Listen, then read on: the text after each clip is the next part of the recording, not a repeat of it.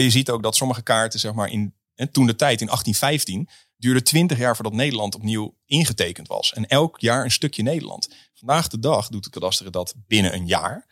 Ja, en dat gaat sneller en sneller. De Dataloog is de Nederlandstalige podcast over big data, data science, machine learning, kunstmatige intelligentie en de digitale transformatie. Luister naar onze wekelijkse podcasts, nieuwsupdates, specials en mini-colleges. Ja, leuk dat je luistert naar deze podcast van De Dataloog. Vandaag een opname in Hilversum.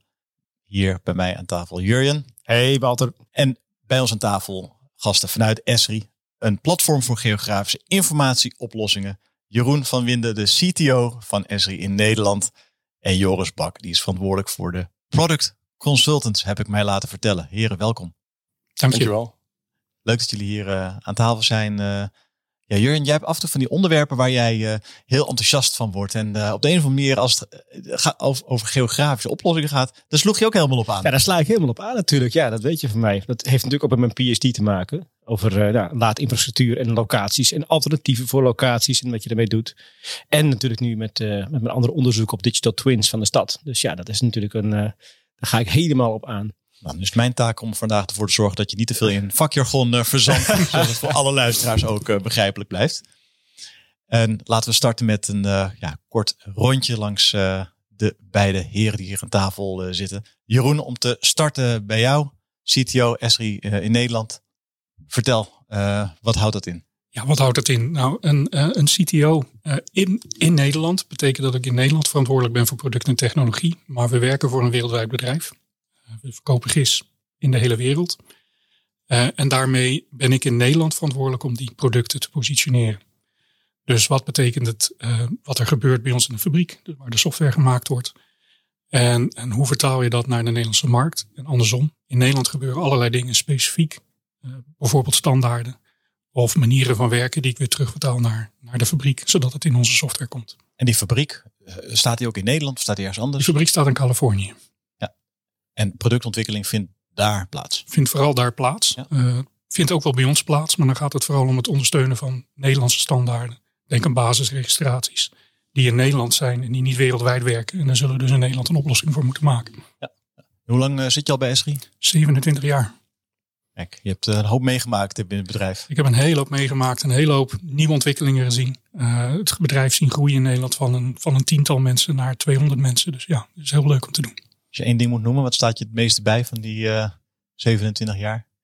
Toch wel mijn eerste ontmoeting met uh, de eigenaar van Esri, de oprichter van Esri. Die heeft Nederlandse roots. En uh, we hebben 27 jaar geleden een product gereleased. Dat was om databases te voorzien van geografie. en ik stond daar met iemand te praten waarvan ik dacht, die komt uit Nederland. Die, die zong het volkslied. die begon over de manier waarop Nederlanders zijn. Hè, dus de manier waarop wij direct zijn en allerlei andere dingen denk tien minuten, kwartier met hem staan praten. En uh, toen hij wegging, vroeg ik aan een collega, wie was dat eigenlijk? Dat was Jack. En ik zei, Jack, hoe? Uh, bleek onze oprichter te zijn. Nog steeds uh, contact met hem? Nog steeds contact. Hij, hij heeft een soort fotografisch geheugen. Dus als hij je één keer ontmoet heeft, dan weet hij wie je bent en wat je doet. Dat is heel bijzonder. Joris ook uh, Jack al eens ontmoet? Eh, zeker, ja. ja, ja. En uh, zelf nou, slechts de helft ongeveer van uh, Jeroens carrière bij, bij Esri in Nederland. Maar ook, toch ook, al, wel... Ook al zo'n vier decennia aan Esri-ervaring hier aan tafel. Ja, ja, ja. Een ehm, geograaf van achtergrond. Ehm, en bij Esri ben ik verantwoordelijk voor ons data-aanbod wat we met technologie meeleveren. En alles wat we doen rondom productinspiratie. Dus we trekken veel met Jeroen ook op om bij klantorganisaties in tal van sectoren ja, de, de kracht van geografie uh, uit te leggen, te inspireren, de technologie over het voetlicht te brengen. En uh, binnen ons data-aanbod um, richt ik met het team heel erg op uh, ja, um, dat, dat data ja, um, als water uit de kraan als het ware komt. heel betrouwbaar, kwalitatief.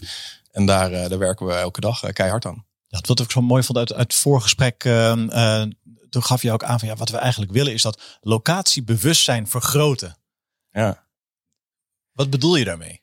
Nou ja, kijk, het, het, fascinerende vind ik aan, aan locatiedata is dat eigenlijk zijn we ons dagelijks leven vandaag de dag daar gewoon continu met z'n allen mee bezig. Um, eigenlijk word je als, als gewoon inwoner of consument de hele dag eigenlijk gestuurd op basis van locatie. Um, uh, op je telefoon, waar je naartoe gaat, hoe je er naartoe gaat. En ehm, nou, dus dat, dat onbewust is iedereen er al mee bezig. Maar als je daar bewust mee bezig gaat, ja, je ziet, uh, wij zien, we mogen heel veel organisaties in Nederland bedienen, maar ook wereldwijd. En de kracht van locatie, uh, als dat wordt ingezet, is, uh, ja, ik krijg ontzettend veel energie van als ik zie hoe dat wordt, wordt, wordt hoe, hoe dat rendeert. En dat is ontzettend breed. Dus je ziet dat wij spreken van logistieke sector als het gaat over transport van goederen. Um, hoe je dat goed over de wereld kunt doen. Um, met tijd en middelen. Maar ook als dan vervolgens een groot goederschip bijvoorbeeld in de haven aankomt. Ja, dan is het over weer, getij, waar is plaats. Um, alles is zeg maar, met, verbonden met elkaar. En de kaart is dat verbindende element. En eigenlijk zie je dat elke vorm van data die een organisatie leeft, die heeft eigenlijk wel betrekking op locatie. En dat, uh, dat maakt dat de kaart een soort uniek middel is om, uh, ja, wij zeggen altijd in drie klikken tot, tot de kern van informatie te komen. Um, ja, en dat, dat is heel gaaf om te zien. Hey Joris, jij zei het in een bijzin, maar je zei ik ben geograaf. Um, de meeste luisteraars zullen dat niet weten, maar er is echt een specifieke opleiding op jouw vakgebied, toch? Jazeker, ja. En, en eigenlijk moet ik hem dan nog specifieker zetten. Ik heb geodesie en geoinformatica gestudeerd, om, uh, om precies te zijn. En uh, dat, dat studeren niet heel veel mensen. Uh, tip, uh, laat meer mensen dat studeren. Maar er is ontzettend veel werk in. En uh, ja, dat, dat is gewoon een en al ja, aardrijkskunde, maar dan next level. En je gaat ook helemaal blij van kijken. Ja, ik, ik raak er heel gelukkig van. Ja. Ja. En dan ben je dus ook een echte gisser. Ik ben een echte gisser. Ja. Ja. ja als je mijn, uh, mijn uh, afstudeerscriptie zou lezen, of tenminste hoe ik mijn VWO heb gehaald, dan uh, zal je zien dat ik een voorliefde voor dit soort vakken heb en wat minder voor taal bijvoorbeeld. Ehm, zeker. Nou heb ik geen geografische achtergrond, maar ik voel me ook gisteren hoor. dus, uh, we doen, uh, nou ja, ik, ik heb dus informatica gestudeerd en, en had er eigenlijk wel snel in de gaten dat ik dat niet spannend vond. Grafiekjes en tabellen denk ik dan altijd. Ik wilde op een andere manier naar data kijken, dus een manier die veel visueler is en kaarten zijn visueel. Ik heb atlas altijd interessant gevonden, wegenkaarten altijd interessant gevonden. Dus ik wilde weten hoe je dat maakt en hoe je dat nou eigenlijk ja, creëert uit data. Want dat is precies wat een GIS doet. Hey, en laten we eens even bij het begin beginnen. Hè. Iedereen kent de grote bosatlas. We hadden net al ook over het 500.000 stratenboek. Um, dat is natuurlijk van, van een verleden tijd. Wat ja. is nou nu locatiedata? Waar hebben we het dan eigenlijk over? Eigenlijk heb je het dan over alle data. Want bijna alle data heeft een locatiecomponent in zich of data kan gerelateerd worden aan een locatie. Dus er is duidelijke locatie. Een weg ligt ergens, een huis staat ergens, een uh, postcodegebied is ergens. Dat is hele duidelijke locatiedata. Maar een asset, wat ik bijhoud in een asset management systeem, waarin uh, staat waar een schroef, eigenlijk niet waar een schroef, maar wat een schroef is, wie hem geleverd heeft, uh, hoe die in elkaar zit, hoe groot die is. Dat staat daar allemaal in. Maar waar is net zo belangrijk? Waar is die schroef ingedraaid? Uh, waar staat dat asset? Wanneer moet dat asset vervangen worden? En waar moet ik dan naartoe? Dus elke keer als ik het woordje waar gebruik, ben ik met locatie bezig. En is waar dan, Joris, boven en onder de grond? Is het allemaal een waar? Zeker, ja. ja het, is, het, is, het is boven de grond, het is onder de grond. Um, uh, en als je dat bijvoorbeeld, hè, laat eens tastbaar maken. Uh, vertaal het naar bijvoorbeeld um, nou, waar, je, waar je woont. Een, een huis, uh, de straat. En als je dan kijkt naar de verschillende groepen organisaties die met locatiedata werken, dan hebben ze allemaal een wat eigen blik zeg maar, op, op die locatie. maar het is een enorme aaneenschakeling van type bronnen. Vanuit het perspectief van bijvoorbeeld een verzekeraar ja, dan, dan kijk je naar een, een gebouw en dan gaat het over bijvoorbeeld uh, informatie als zijnde uh, wanneer is het gebouwd, uh, type dakbedekking, wel of geen zonnepanelen omdat het misschien verhoogde risico heeft, um, omgevingskenmerken zoals criminaliteit bijvoorbeeld, maar ook bijvoorbeeld de ligging hè, van zo'n object um, in, in de ruimte. en, en, dus ik gebruik heel vaak, als we het hebben over GIS, gebruik ik heel vaak de, de, de, de uitleg van, voor mij gaat het heel erg over wat is waar of wat ligt waar waarom ligt het daar en hoe ligt het ten opzichte van elkaar? En als je dan bijvoorbeeld kijkt dus naar zo'n gebouw, ja, dan waar ligt dat? Uh, op bepaalde hoogte ook. En uh, dan heb je het over overstromingsrisico's. Dan heb je het over uh, met klimaatverandering heftigere neerslag.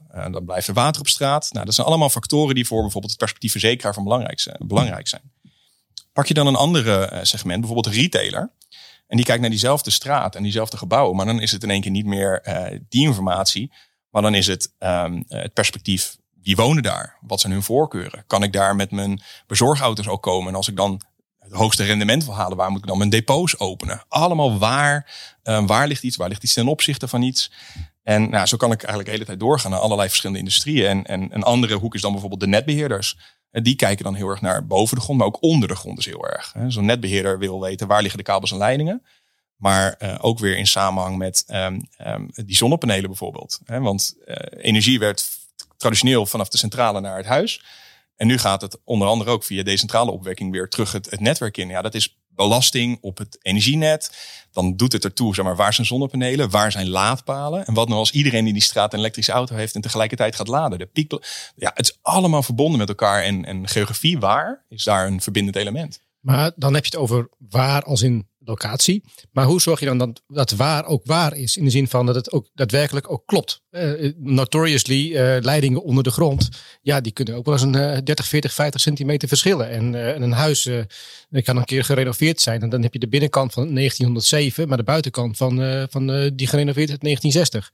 Hoe zorg je dan ervoor dat waar ook echt waar is? Nou, ten allereerste, ook hier geldt garbage in is garbage out. Mm -hmm. Dus als de data niet correct is, dan kun je er ook geen correcte, uh, correcte conclusies uit trekken. Dus, dus het vastleggen of iets correct is, is heel erg belangrijk.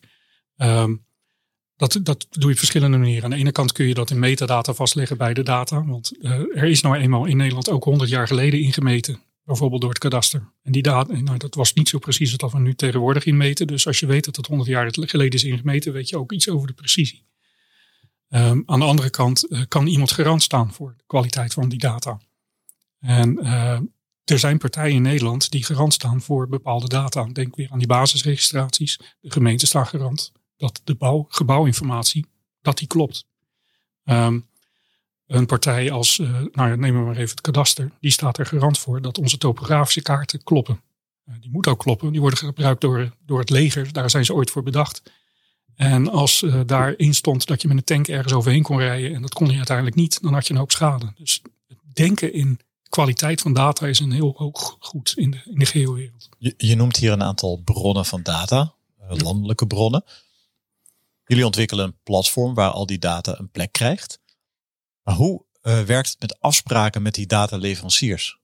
Nou ja, je hebt vaak, ik, ik, ik schets een beetje van, je hebt eigenlijk vier stromen in mijn ogen van, van hoe er binnen organisaties met locatiedata wordt gewerkt. En vanuit Esri leveren we zeg maar, technologie om met data te werken. Uh, en dat is onder andere in het stroom uh, van, van een organisatie die zijn eigen locatiedata heeft, bijvoorbeeld asset data. En hoe ze dat in de organisatie beschikbaar kunnen maken voor nou, ruimtelijke analyses, voor uh, integratie in een BI-systeem. En dat is primair zeg maar, waar onze technologie bij organisaties voor ingezet wordt. Uh, maar dan heb je het over de, de datademocratisering van de interne data, de interne locatiedata.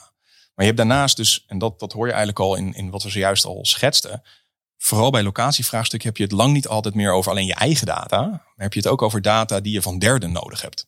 Bijvoorbeeld ondergronddata die bij een, een organisatie als een TNO bijvoorbeeld leeft of bij een gemeente. Je hebt het over um, data over leiding bijvoorbeeld, die weer bij andere organisaties in beheer zijn. Dus je hebt ook heel erg data van derden uh, nodig in dat traject. Nou, dat kan afgeschermde data zijn, die uh, onze technologie helpt faciliteren om dat dus onderling beveiligd met elkaar uit te wisselen. Um, en dus daarin zie je eigenlijk de eerste twee stromen. Dat is interne data en data van derden, maar dan afgeschermd. Daar wordt de technologie bij ondersteund. En daarnaast heb je nog het derde en vierde spoor van datastroom. En dat is dus data die in open registers beschikbaar worden gesteld, open data. Dat zijn de basisregistraties, onder andere de topografische kaarten, luchtfoto's. Um, nou, om Jurjen zijn, zijn aandacht te wekken, uh, puntwolken, point clouds, AHN, uh, hoogtedata. Um, die data, die is er al wel en die kan iedereen gebruiken. Maar je ziet vaak dat het een enorme struikelblok is om daar direct mee aan de slag te gaan. Dat vergt dan GIS-kennis bijvoorbeeld. Of het wordt aangeboden in bepaalde dataformaten wat heel veel nabewerking vergt. Dus om dat spectrum toepasbaar te maken, um, halen wij eigenlijk vanuit Esri die data op en zetten we dat klaar, zodat het, ja, dat is de kern van wat mijn team doet. Um, het als, als, als water uit de kraan, zeg maar, goed kwalitatief, um, betrouwbaar, snel, het moet er zijn. Dus dat is waar wij ons richten met dat derde spoor. En het vierde spoor is ook nog, je hebt ook gewoon te maken met data die niet zomaar openbaar te vinden is, maar die je wel nog ook nodig hebt, data van derden die je commercieel uh, afneemt. Denk aan een kwalitatieve, hoogwaardige luchtfoto, die specifiek voor jouw vraagstuk wordt ingewonnen, bijvoorbeeld. Om bijvoorbeeld zonnepanelen te kunnen detecteren met, met AI. Um, dus ja, dat zijn een beetje vier verschillende vormen van waar locatiedata leeft en hoe je daarmee kan samenwerken. Of tenminste, hoe je dat samen bundelt, zeg maar, tot een integraal uh, inzicht. Gebruikers van het platform kunnen ook zelf bronnen daaraan toevoegen? Ja, het, het werkt eigenlijk in essentie dat, um, zoals ik net zei, de technologie die draait bij organisaties of on-premises of het, uh, ze nemen dat via ons SaaS-aanbod af. Ja. En primair richten ze dan op het ontsluiten van hun interne data naar de organisatie toe. Dus dat is bij ons, hè, daar kan Jeroen misschien zo wel over schetsen, het self-service mapping noemen wij dat. Alleen wat je dan ziet is bovenop die kaartlagen moet je nog meer kaartlagen toevoegen. En dat is data die dus in beheer is bij bijvoorbeeld de landelijke overheden, in basisregistraties. Ja, en het is eigenlijk te zonde en te gek voor woorden dat we zien best wel vaak uh, iemand ja, worstelen met, nou ja, dan haal je ergens een technisch formaat op en dat moet je dan omzetten, converteren. En dus dat is ja, data die wij standaard al meeleveren. Uh, waarmee je gewoon sneller aan de slag kan. En dat maakt niet uit of je een, een eindgebruiker bent in de vorm van een data scientist of een, een, een, beslisser die het, die het eindkaartproduct wil zien.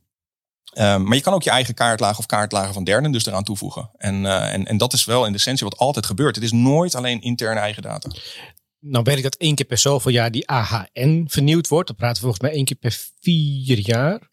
Dan gaat er een vliegtuig over heel Nederland en dan proberen ze met LiDAR-data en ja. satellietfoto's zo goed mogelijk eh, die Nederland te plotten. Maar goed, als je dan in asset management zit, eh, een, een paal die scheef staat, een, een, een, een zonnepaneel dat wel niet geplaatst is, ja, in jaar kan er heel veel uh, ja. ja. veranderen natuurlijk. Hoe hou je dan bij dat, het, dat de frequentie van het genomen van de brondata uh, voldoende is? Ja, je ziet er ontzettend veel, veel vernieuwing en innovatie ook in plaats uh, gebeuren. Wat, wat een van de dingen die speelt is inderdaad, kijk, de eerste generatie van het actueel hoogtebestand Nederland, het AHN, dat werd ingewonnen in een periode van ongeveer tien jaar. Toen werd het een periode van zes jaar. Het is nu drie jaar. Ja, en de kans is zeer reëel dat dat in de nabije toekomst zeg maar jaarlijks gaat worden. Vanwege uh, andere manieren van inwinnen. Uh, camera's worden beter, sterker. De leiderscanners worden anders, waardoor je hoger kan vliegen. Hoger vliegen betekent meer oppervlak in hetzelfde scanbeeld. Dus wat je ziet is dat op zich, net als de, de data-explosie, ook de, de inwinning van data ontzettend aan het, aan het vernieuwen is. Waardoor het steeds sneller, accurater en betrouwbaarder wordt. Overigens, Nederland loopt erin al echt voorop. Als ik kijk naar de mate van details die Nederland vastlegt, is dat echt krankzinnig ten opzichte van de rest van de wereld. We leven echt in een bevoorrechte positie in Nederland. Ik zie heel veel van onze collega's en ik zie veel internationaal mijn, zeg maar mijn counterparts. Die zijn jaloers op Nederland als het gaat om data. In Nederland is, uh, is, is geografische open data, maar misschien wel nog meer dan geografische open data, enorm beschikbaar. Het is een walhalla. Uh, het is heel gedetailleerd. Het is vaak ook heel actueel.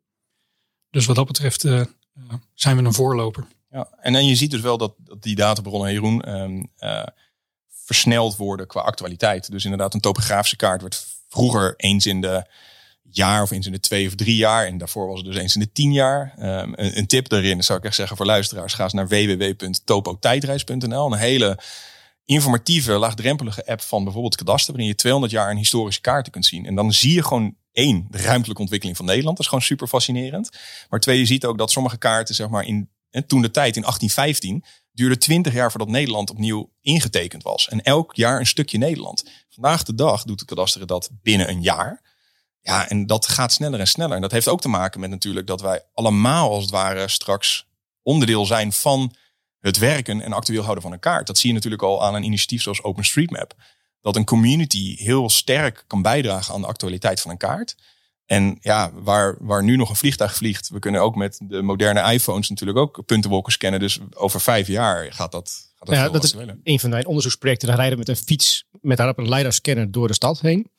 Kan ik nou die data ook, uh, om asset management te doen, dus uh, scheefstaande lantaarnpalen, die mogen een x, percentage scheef staan, uh, allerlei straatmeubilair. Kun je nou ook, kan ik mijn data ook inladen bij jullie en heb ik daar dan ook uiteindelijk weer een businessmodel in? Ja, dus ja, je kunt je eigen data in, inwinnen en daarna in ons systeem plaatsen. Wat belangrijk is om te zien, is dat dat ook steeds makkelijker en goedkoper wordt. Dus op een fiets plaatsen. Maar misschien heb je niet eens een leiderscanner nodig. Je kunt uit foto's ook een puntenwolk genereren. Dus maak veel foto's en daar is je puntenwolk. Nou, Jurjen wil vooral weten of hij ook een beetje geld kan verdienen met die data die hij uh, genereert. Ah, op die manier. Ik dacht dat je het voor jezelf wilde doen. Dus je, je kunt het voor jezelf doen en toevoegen aan de AN op plekken waar jij denkt, hé, hey, de AN is niet goed genoeg. Als je denkt, er zijn meer mensen geïnteresseerd in het feit dat ik data heb die, die gedetailleerder is dan de AN of actueler is dan de AN, ja, dan zit daar ook een verdienmodel achter. En kun je nadenken over het, het plaatsen van die data als een service naar ons platform toe. En het nou, in de vorm van een abonnement aanbieden aan, aan onze gebruikers. Dat is een soort marketplace voor uh, ja. binnen jullie omgeving. Ja. Ja, dus eigenlijk zie je dat de technologie wordt en de organisaties hè, zelf gebruikt voor hun eigen asset management, hun eigen inzicht en analyses. Maar uh, datapartijen gebruiken de technologie ook voor de datadisseminatie naar andere eindgebruikers weer toe. Dus, dus daar zie je verschillende ja, implementatiepatronen eigenlijk. Ja. En een andere die je heel veel ziet is dat we steeds meer gaan samenwerken. Dus de een heeft ene soort data en de ander heeft de andere soort data in een regio. En je wilt eigenlijk de combinatie kunnen gebruiken. Soms data waarvan je niet eens dacht dat je het kon combineren. Dus in de wat meer traditionele databases is het soms best lastig om een goede relatie te leggen. De kwaliteit van de data moet er goed genoeg zijn. De, de sleutels moeten gelijk aan elkaar zijn en al dat soort gedoe. Uh, in een GIS, in een geografisch systeem, leg je het gewoon over elkaar heen. En, en de locatie bepaalt de relatie. En je kunt dus op een heel andere manier data met elkaar combineren die je voorheen misschien niet eens bedacht had te combineren. Vanuit een algoritmisch perspectief. Hè? Je noemde net ook even de data scientist. Die willen natuurlijk uh, correlaties maken. Die willen uh, netwerk, neurale netwerken gaan loslaten op elkaar. Um, dat, dat vraagt om relaties tussen bepaalde elementen in je data, in je data warehouse. Of nou ja, wat voor structuur je dan ook hanteert. Ja. Hebben jullie ook in jullie platform ook de algoritmes klaar liggen op de plank? Dat je zegt, nou, ik wil graag deze analyse doen. Ik heb verschillende bronnen van data die ik, uh, die ik daar kan gebruiken. Ik heb zelf niet, niet het neurale netwerk om dat te gaan bouwen. Maar hebben jullie dat wel van mij? Ja, dus uh, eigenlijk is het iets wat we al 40 jaar doen. Alleen kun je het op een steeds makkelijker, eenvoudiger manier tot je krijgen. In de vorm van services. Dus bijvoorbeeld een service voor uh, het berekenen, of eigenlijk het vinden van zonnepanelen. Laten we er eens één noemen. Dus ik, ik, heb, ik heb luchtfoto's en ik wil zonnepanelen kunnen vinden. Dan zijn er al algoritmen klaargestoomd door anderen die als een service ter beschikking worden gesteld om die zonnepanelen te vinden. Um, die is wat, wat makkelijk, maar bijvoorbeeld uit die AN-data, die puntenwolken, vind nou eens alle bomen. En de stam van die bomen, en de hoogte van die bomen, dat soort dingen. Ja. Nou, daar, zijn, daar zijn al standaard modellen voor die je kunt gebruiken als een service. Bovenop je eigen data. Nou, wat je dan natuurlijk daar in de praktijk dan wel in, uh, in ziet, is dat um, zo'n model is afhankelijk van hoe het getraind is natuurlijk. En um, die modellen worden uh, deels door Esri getraind op ja, sample data in verschillende landen. Um, groot voorbeeld is hoe, dingen worden getraind in Amerika. Alleen bijvoorbeeld ja, elektriciteitspalen of masten herkennen. Is in Amerika zien die dingen er heel anders uit dan in Nederland. Dus vaak zie je dat daar dan wel een accent in de modeltraining nodig is. En eigenlijk zie je daarin een, een, een patroon dat uh, we hebben dus out of the box ja, getrainde modellen. Maar we hebben ook een Python API en we hebben de mogelijkheid om te verbinden met, met R, met, met SAS-omgeving. Of nou ja, welk eigenlijk framework je ook maar kiest om daar ook zelf je, je, ja, die techniek te kiezen waarop je dat als data scientist bijvoorbeeld wil gaan doen en trainen. En uh, dat betekent dus er is de ruimte of de mogelijkheid om getrainde modellen te gebruiken. Maar misschien heb je wel een reden om dat totaal zelf op te bouwen. Dan kan dat ook. Maar dan hoef je ook niet per se helemaal het wiel uit te vinden. Omdat dan ga je je focussen op de model trainen. Maar het stukje locatieintelligentie en locatiebewustzijn kan je weer via API's ook ophalen. En dat is denk ik een heel interessant perspectief voor een data scientist om, nou ja, in, in, als je wil werken met, met Jupyter Notebooks, kan dat. En dan haal je ook onze Python API erbij, zodat je een bibliotheek tot je beschikking hebt voor standaard GIS-operaties, zodat je niet die ook nog moet gaan zitten ontwikkelen en programmeren. Dus ja, ja. Hey, en even vanuit de use cases gedacht. Hè? Je, uh, heel veel bedrijven weten niet wat ze niet weten. Die weten wel dat ze betere beslissingen willen maken, maar hebben ze geen idee of ze hebben ze de awareness van oké, om deze betere beslissing te maken heb ik dan blijkbaar dit nodig. Als je al niet daar bent, dan kom je ook nooit uit bij jullie databron.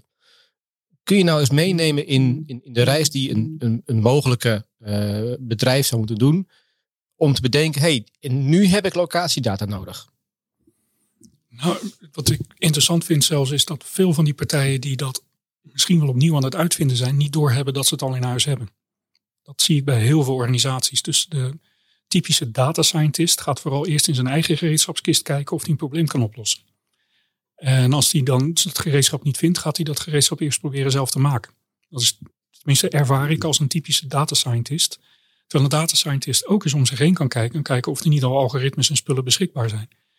Uh, wij hebben altijd wel gezegd dat uh, ons probleem is, is dat Esri wereldberoemd is in zijn eigen niche. En als je buiten die niche komt, heeft niemand van ons gehoord. Dus als, als er zijn er maar heel weinig gissers op deze wereld natuurlijk. Dat heb ik net gehoord van, ja. van Joris. dat moet nodig een ja, aantal opgeleid worden.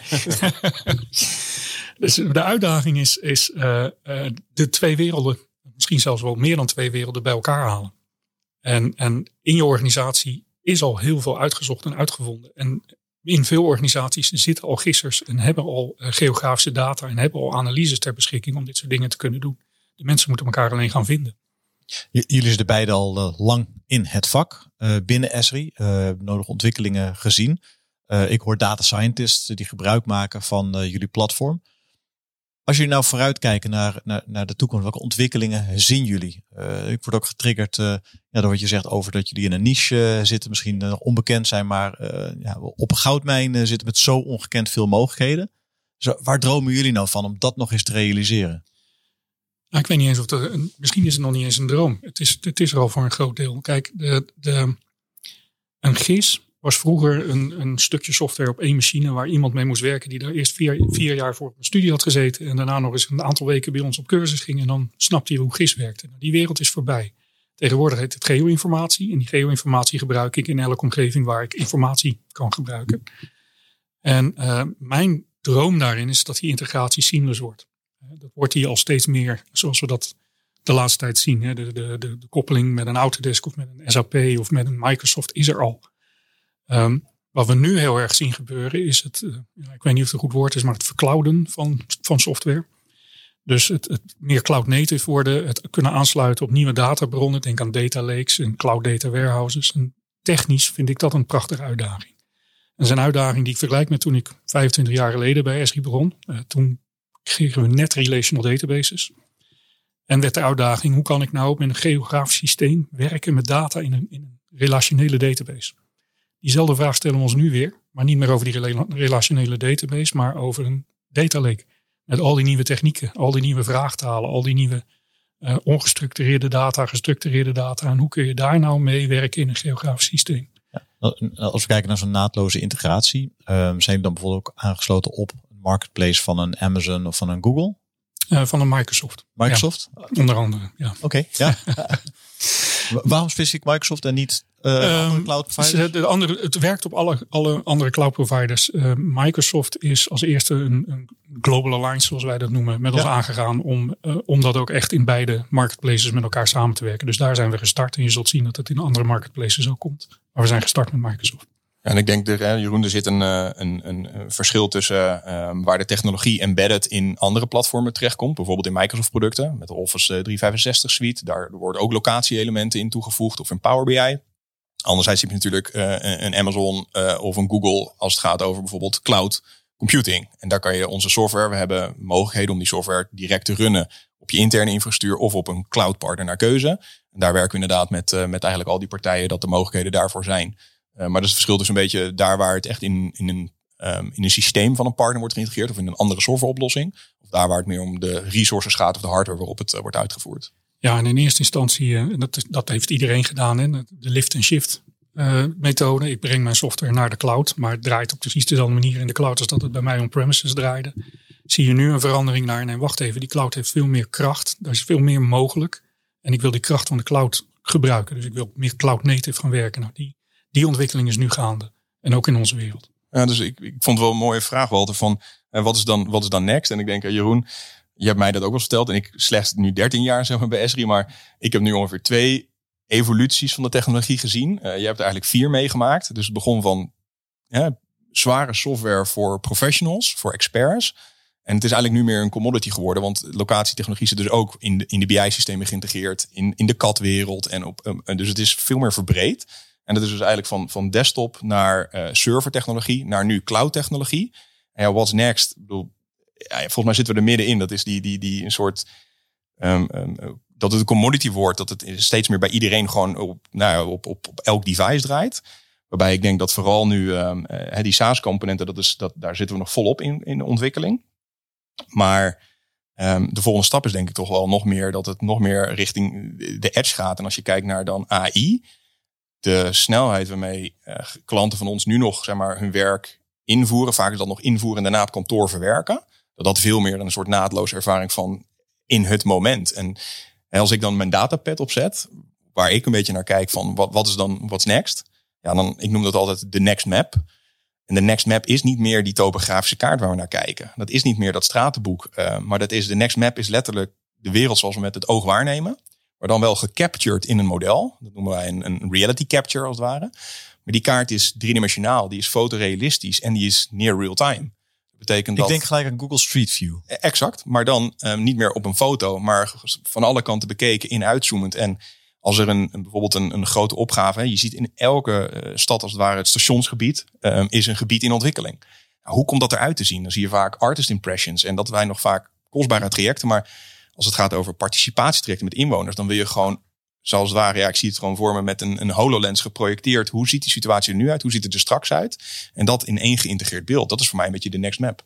Maar de, de, next algorithm is natuurlijk eh, eigenlijk dat je een algoritme gaat maken voor het toegankelijkheidstoets. Ja, dat je dus, ik heb die, ik heb die hele, hele point cloud data van alle eh, stations in, eh, in Nederland en alle publieke ruimtes. En dat je dus algoritmisch kunt bekijken of er ergens knelpunten zitten voor mensen met disabilities of dat soort dingen.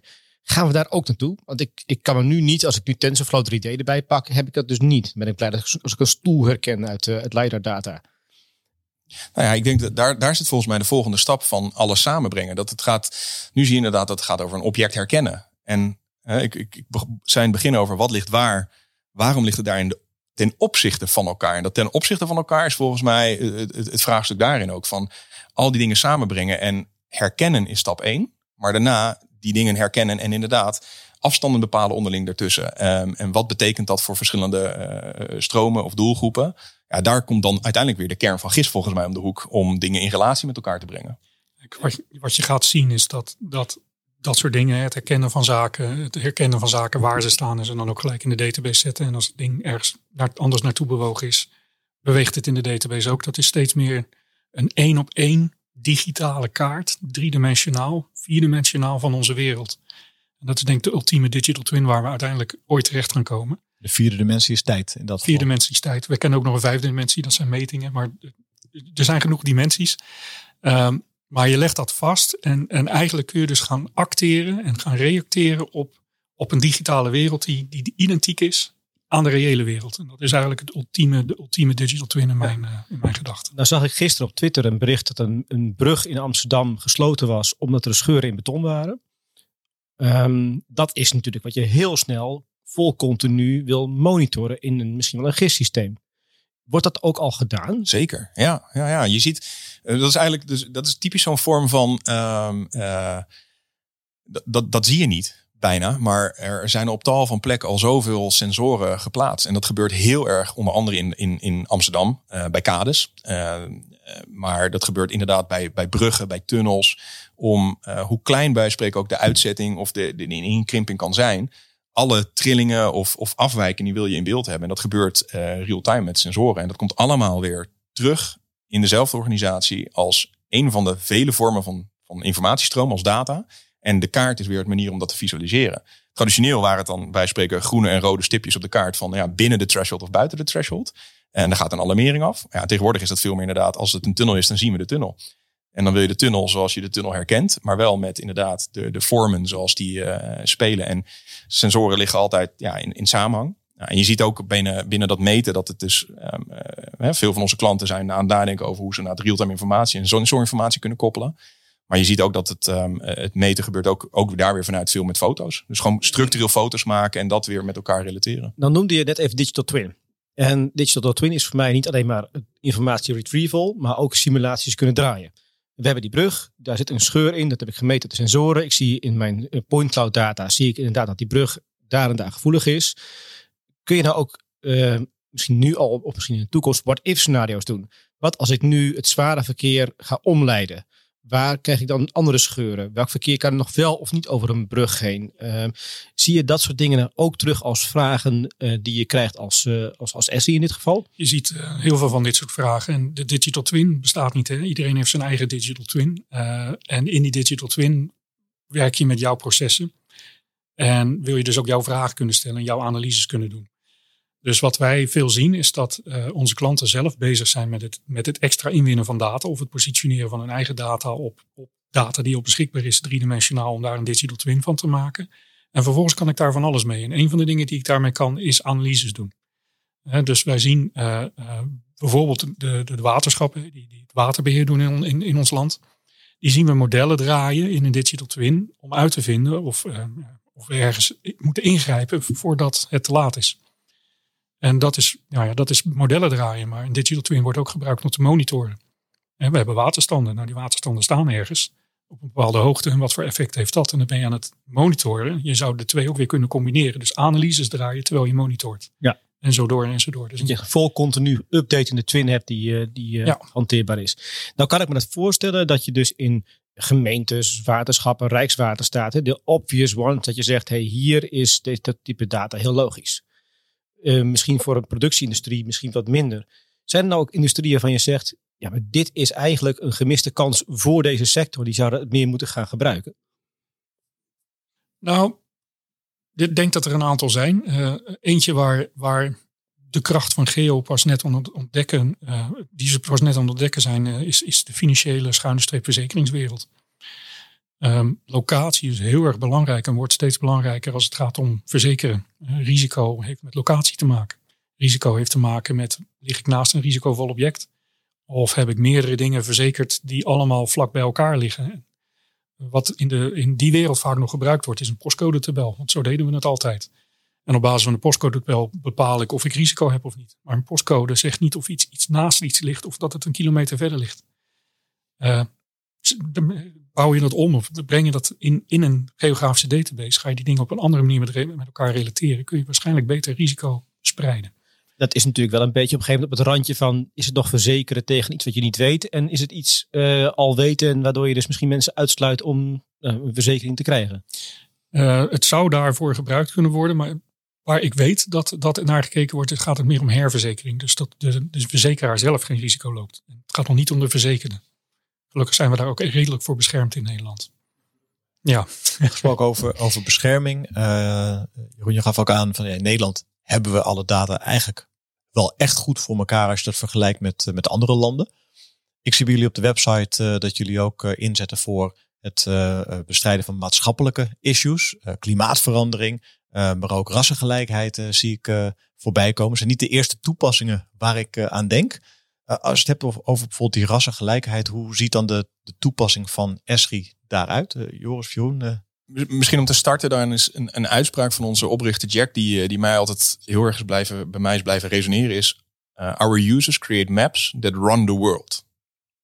Onze gebruikers maken kaarten waarop de wereld draait. En je zou hem ook kunnen omdraaien naar, naar die de wereld draaiende houdt. En een, een toepassing voor eh, rassengelijkheid of klimaatverandering inzichtelijk maken of biodiversiteit aankaarten, is in die zin allemaal komt op hetzelfde neer. Het gaat over de puurheid en de kracht van de kaart als een manier om ofwel verhalen te vertellen of een boodschap over te brengen of een patroon inzichtelijk te maken. Dus onze oplossing voor bijvoorbeeld ehm, eh, biodiversiteit of dus, dus rassengelijkheid gaat over inzichtelijk brengen wat speelt waar. Ehm, en hoe ligt dat ten opzichte van elkaar? Wat zijn de verhoudingen? wat En- zou zo'n verhaal kunnen zijn? Nou ja, zo'n verhaal kan, kan zijn over. Ja, natuurlijk in de afgelopen jaren is er best veel gebeurd eh, met, met Black Lives Matters. En ehm, door, daar, daar, nou ja, door hè, feitelijke data op een kaart in beeld te brengen, zie je wat waar speelt. En daarmee kan je iets, een, een, een, een onderwerp ter discussie brengen. Dus vaak zie je op dat, op dat soort fenomenen gaat het veel meer over de kaart als een manier om een boodschap over te brengen. Om op hoog of op politiek niveau of bestuurlijk niveau een, eh, een, een impactvol ja, beleidsinstrument te geven. En te presenteren van kijk, zo staat het ervoor. Dit speelt daar, eh, dit leeft daar. Ehm, en dat is dan de kracht van de kaart om, eh, om een boodschap over te brengen. Maar je ziet, ehm, als het gaat over bijvoorbeeld die, die, eh, biodiversiteit, gaat het ook over gewoon natuurlijk inzichtelijk maken of bij klimaatverandering. Wat is nu de status daar? En als dat doorgaat, waar raakt dat dan vervolgens nog de vervolgelementen? en eigenlijk komt het bijna altijd neer op niet zozeer de tools. De experts gebruiken de tools, maar het gaat uiteindelijk over het eind. Ja, impact die je in beeld wil brengen waarop een besluit wordt gemaakt. En dat komt weer terug naar hè, Maps That Run the World. Of het nou gaat over eh, coronavirus of de, ehm, de spanning aan de grens bij Oekraïne. Of het gaat allemaal fundamenteel uiteindelijk over wat is waar. En ehm, ja, dat inzichtelijk brengen zorgt voor inzicht en waarop keuzes worden gemaakt. Dat zijn best wel fundamentele keuzes waarop je ehm, de, de weg voorwaarts voor onze samenleving eigenlijk kan kiezen. Ehm, en dat het geeft mij enerzijds heel erg zingeving, maar maakt het in die zin ook wel spannend, want het zijn zware onderwerpen. Zou een, een geo-informatie dan eigenlijk wel een nutsvoorziening moeten zijn? Is geo, geo-informatie is een nutsvoorziening. Ja. Ja, nou waar wij ook eh, strak op zijn en waar Jack Dangermond ook erg strak op is, is eh, als we kunnen helpen, of als we moeten helpen, helpen we ook. Eh, Als er een, een groot probleem is waar je geografie voor nodig hebt of geografische informatie en er is geen geld, we moeten het op een andere manier doen, doen we het op een andere manier. Is er wel geld, daar zijn we ook eerlijk in. We zijn wel een bedrijf. Maar als er geen geld is en een organisatie heeft, heeft gist nodig om eh, bij een aardbeving te helpen of na een tsunami te helpen, dan, dan, nou ja, dan gaan de karrevrachten virtueel tegenwoordig software richting de partijen die dat nodig hebben om te helpen. Ja, we, hebben een, we noemen dat een Disaster Response Program, waarin we onze technologie eigenlijk doneren, beschikbaar stellen ten tijde van uh, humanitaire crisis bijvoorbeeld. En uh, afgelopen twee jaar is dat natuurlijk massaal dat gespeeld met uh, de ontwikkelingen rondom corona. Maar um, je ziet dat ook heel erg bij bijvoorbeeld orkanen in Amerika. Um, dan dan hebben instanties op dat moment acuut extra technologie en mensen en kennis ook nodig om zo'n crisis te, um, te ondersteunen met locatiedata. En, en op die manier geven we daar invulling aan inderdaad. Fantastisch. Jeroen, Joris, deze aflevering hebben jullie uh, een algemene inleiding gegeven tot gistdata. Uh, we zullen nog een aantal opnames maken waarin we wat dieper ingaan, onder meer op ook uh, wetenschappelijke thema's. Um, terugkijkend op deze opname, hebben we alles voor het voetlicht kunnen krijgen? Of zijn er nog onderwerpen waar denken dat, dat had ik toch nog even willen zeggen? Ik denk dat we redelijk compleet zijn. Ja, ik, ik heb ook wel de dingen gehoord. Ik denk van nou, daar gaat zeker volgens mij een vervolgpodcast wel wat uh, verdieping. De digital twin simulaties is er eentje van. Dus dat, zat een puntje erin van, oh, daar kan ik zoveel vertellen. Maar ja. dat uh, moeten we misschien maar even uh, tot ons houden. We houden de spanning erin. We houden de spanning erin. Ja. Maar ik denk het, het, het, leuke wel, wat, wat ik zelf dus vind als misschien als, als aanvulling dan nog, is dat de ontwikkeling die wij zien met, met de klanten die wij bedienen. Um, en hoe data, zeg maar, ja, begint te groeien in zo'n organisatie. Dat is iets wat je um, uh, zeg maar, binnen het niet-locatie uh, gebeuren eigenlijk ook al ziet natuurlijk. Hè, die datademocratisering. En datzelfde speelt bij onze klanten ook. Um, en het gaat over hoe ga je die informatie bij steeds meer mensen over het voelig brengen. In handen geven om beslissingen te nemen.